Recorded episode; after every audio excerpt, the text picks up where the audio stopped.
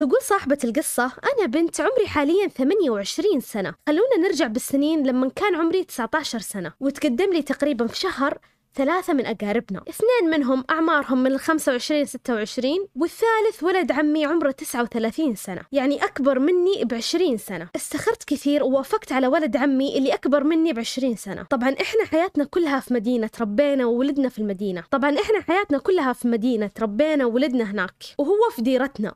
أمي وأبوي استشاروني كثير وقلت أحس إني مرتاحة. وأنتم بكيفكم؟ قال أبويا والله ولد عمك هذا نعرفه وسمعته وأهله طيبين. قلت أجل توكلوا على الله. من ثقتنا بسمعتهم ما سألنا عنهم أبد مع العلم إنه هو مطلق وعنده بنتين. وأنا أعرف طبعا من يوم خطبني لكني قلت له اسمع أبغى عاملة تساعدني في البنات. قال لي ابشري. لكن غلطتي إني ما كتبتها في عقد الزواج. المهم ردينا لهم الموافقة وفي ثلاثة شهور صارت الخطبة والملكة والزواج. يعني بعد الثانوي على طول. وانقبلت في الجامعة آداب إنجليزي إنجليزي ودرست فيها شهرين وتركتها بحكم إني بتزوج. وقلت له في الملكة اسمع إذا جيت عندكم الديرة يعني بعد الزواج أبغى أكمل دراستي. وقال لي أبد أبشري. تزوجت لكنه ضايقني إنه رفض يوديني شهر العسل. لف فيني لف من الجنوب للشمال بالسيارة. الله وكيلكم أنهلكت مو عروس. وكل الطلعات في بر وشبة نار وشاهي حطب. المهم خلصنا فرة أسبوعين ورجعت للديرة اللي بسكن فيها. عدت أول ستة شهور تمام. وبناته كلهم في الابتدائي. أهتم فيهم أروشهم أنومهم. لما تمرض واحدة أهتم فيها أجلس معاها. الزبدة أن علاقتي في البنات كانت مرة تجنن وكلنا نحب بعض. كانوا ينادوني ماما من ثالث شهر جلست معاهم. بعد ستة شهور من الزواج بدأ يتغير الرجال. يعصب بس يعصب. طلبت أني أبغى أكمل دراسة أبغى أقدم على الجامعة رفض.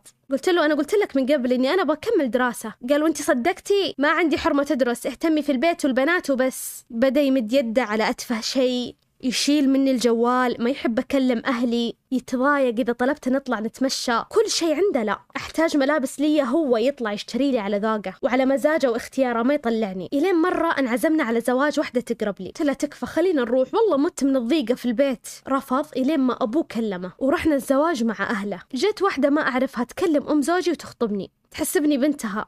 عصبت أم زوجي وقلت هذه مرة ولدي. يوم راحت قلت اسمع يا خالة تكفين لا تقولي لفلان اللي هو زوجي. قالت طيب ما مداني أوصل البيت إلا هي تدق عليه وتقول له صاير. مسكني وضربني ضرب إلين ما أغمى علي. صار يرفض إني يطلعني من البيت وأكلم أهلي مرتين في الشهر بس. طبعا جلست على هذا الوضع أربع سنوات. بتقولون طيب ليه ما قلتي لأهلك؟ بقول لكم ليه. لأن من أول مشكلة صارت بيني وبينه. قال ترى أهلك اللي كلموني عشان أجي أخطبك. ولا في أحد عاقل يزوج بنته بواحد أكبر منها بعشرين سنة؟ هم ما عاد يبغانك. بديت أوسوس أنهرت وأبكي وقتها. سبحان الله طبعا أنا ما أخذ موانع ولا شيء لكن ربي قدر علي أني ما أحمل مع أنه ما خلانا مستشفى ما رحنا وكان يهدد بعد إذا ما حملتي ترى بتزوج. السنتين الأخيرة كنت أقوم الليل وأدعي وأقول يا رب إذا كانت نهاية زواجي منه طلاق يا رب لا ترزقني الذرية منه. وعلى هذا العذاب طول الأربع سنين ولا زرت أهلي إلا ثلاث مرات بس. المرة الأخيرة من الزيارة لأهلي صارت مشكلة وأنا عندهم. انعزمنا على زواج ومسموح الجوالات.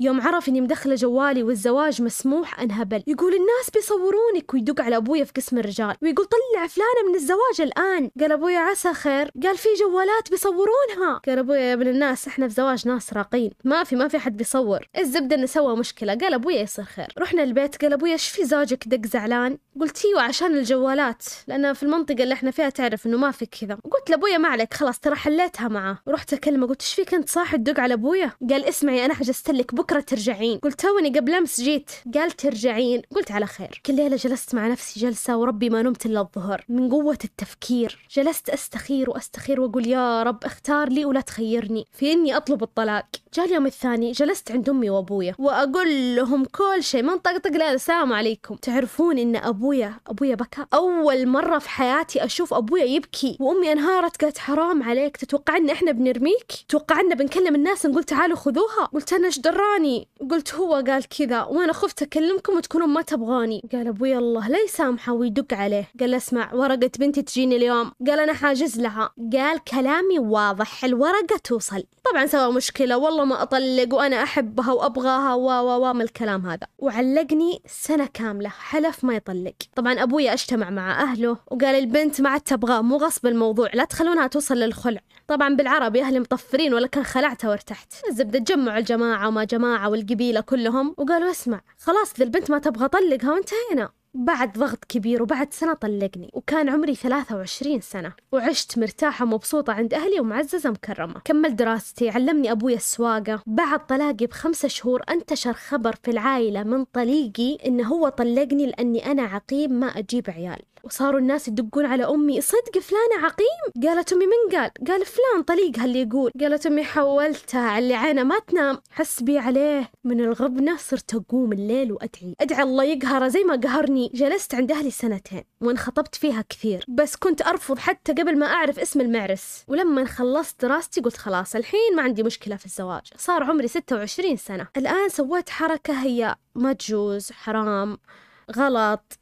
فتحت أحد البرامج وكلمت واحد. وسبحان الله من البداية قال لي أنا إنسان أبغى أتزوج وما عندي لا لف ولا دوران إذا أنت بنت صادقة بكمل لك وأعطيني شروطك. وإذا لعابة الله يستر عليك يا بنت الناس. طبعا ركزوا على الجملة هذه. البرنامج هذا ما تلاقين في أحد كويس يعني إلا من رحم ربي. لكن هذا الآدمي ربي سخر لي. قلت له لا والله أنا نفسك. لكني أنا مطلقة يا ولد الناس. قال ما همني أهم شيء ما يكون عندك عيال. قلت لا والله ما عندي. طبعا أديت شروطي وهو كمان قال اللي عنده. طبعا هو خطب كثير بس ما حد كان يقبل فيه لأن راتبه ضعيف. قلت أنا ما همني المادة. قد ما يهمني أخلاقك ودينك وإنك ما تكون بخيل. قال أبد بديك أرقام واسألوا عني وهذه منطقتي وهذا أنا ومن فين؟ واسألوا عني زي ما تبغون. بس قال لي ترى بس العيب اللي فيني إن ماديتي ضعيفة فقط.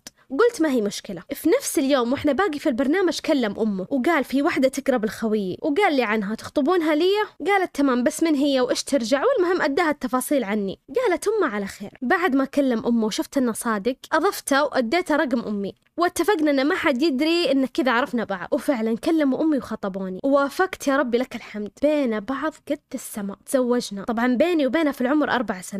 وبعد شهر من زواجي سبحان الله حملت وجبت ولد. وبعدها بخمسة شهور حملت مرة ثانية. أنا حامل الآن في الشهر السادس. وفيني بنت بسميها على خالتي أم زوجي مرة مرة أحبها وطيبة معايا. صح أن المادية فعلا سيئة بس الحمد لله الله يفرجها من عنده. طبعا طليقي بعد طلاقي بثمانية شهور تزوج عبالة بنقهر وربي إني صرت أدعي لزوجته بالصبر. سبحان الله من يوم تزوج إلى الآن ربي ما رزقه بالظنا. طبعا أتمنى إنكم تدعون لنا. الله يفرج علينا ديننا. طبعا هي حابة أنا رون هي حابة توصل رسالة لزوجها عن طريقي. أنا ما أعرف أقول كلام رومانسي لكن بقوله هم يعني اسمع يا أستاذ.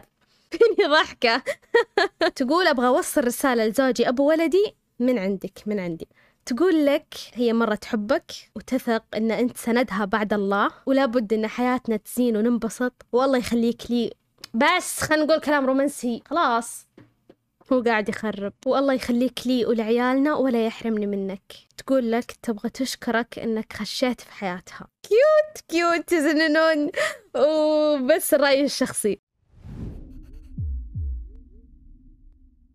وش ذا الزين وش ذا الكات؟ الله يخليكم لبعض يا عمري شوفوا شوفوا هذه القصص اللي كذا الواحد يبتسم. أنتم المتزوجات ترى ما بنديكم عين إذا حياتكم حلوة ما شاء الله تبارك الله. أعطونا خلينا ننبسط شوية. شوفوا الكياتة كيف. الله يخليهم البعض. بالله ادعوا لهم إن ربي يفك دينهم. شوفوا من تسمونها روان. تطلع زي حلوة يعني. يزننون. ما شاء الله تبارك الله. الله يخليكم البعض. تساندون بعض وتصيرون كويسين.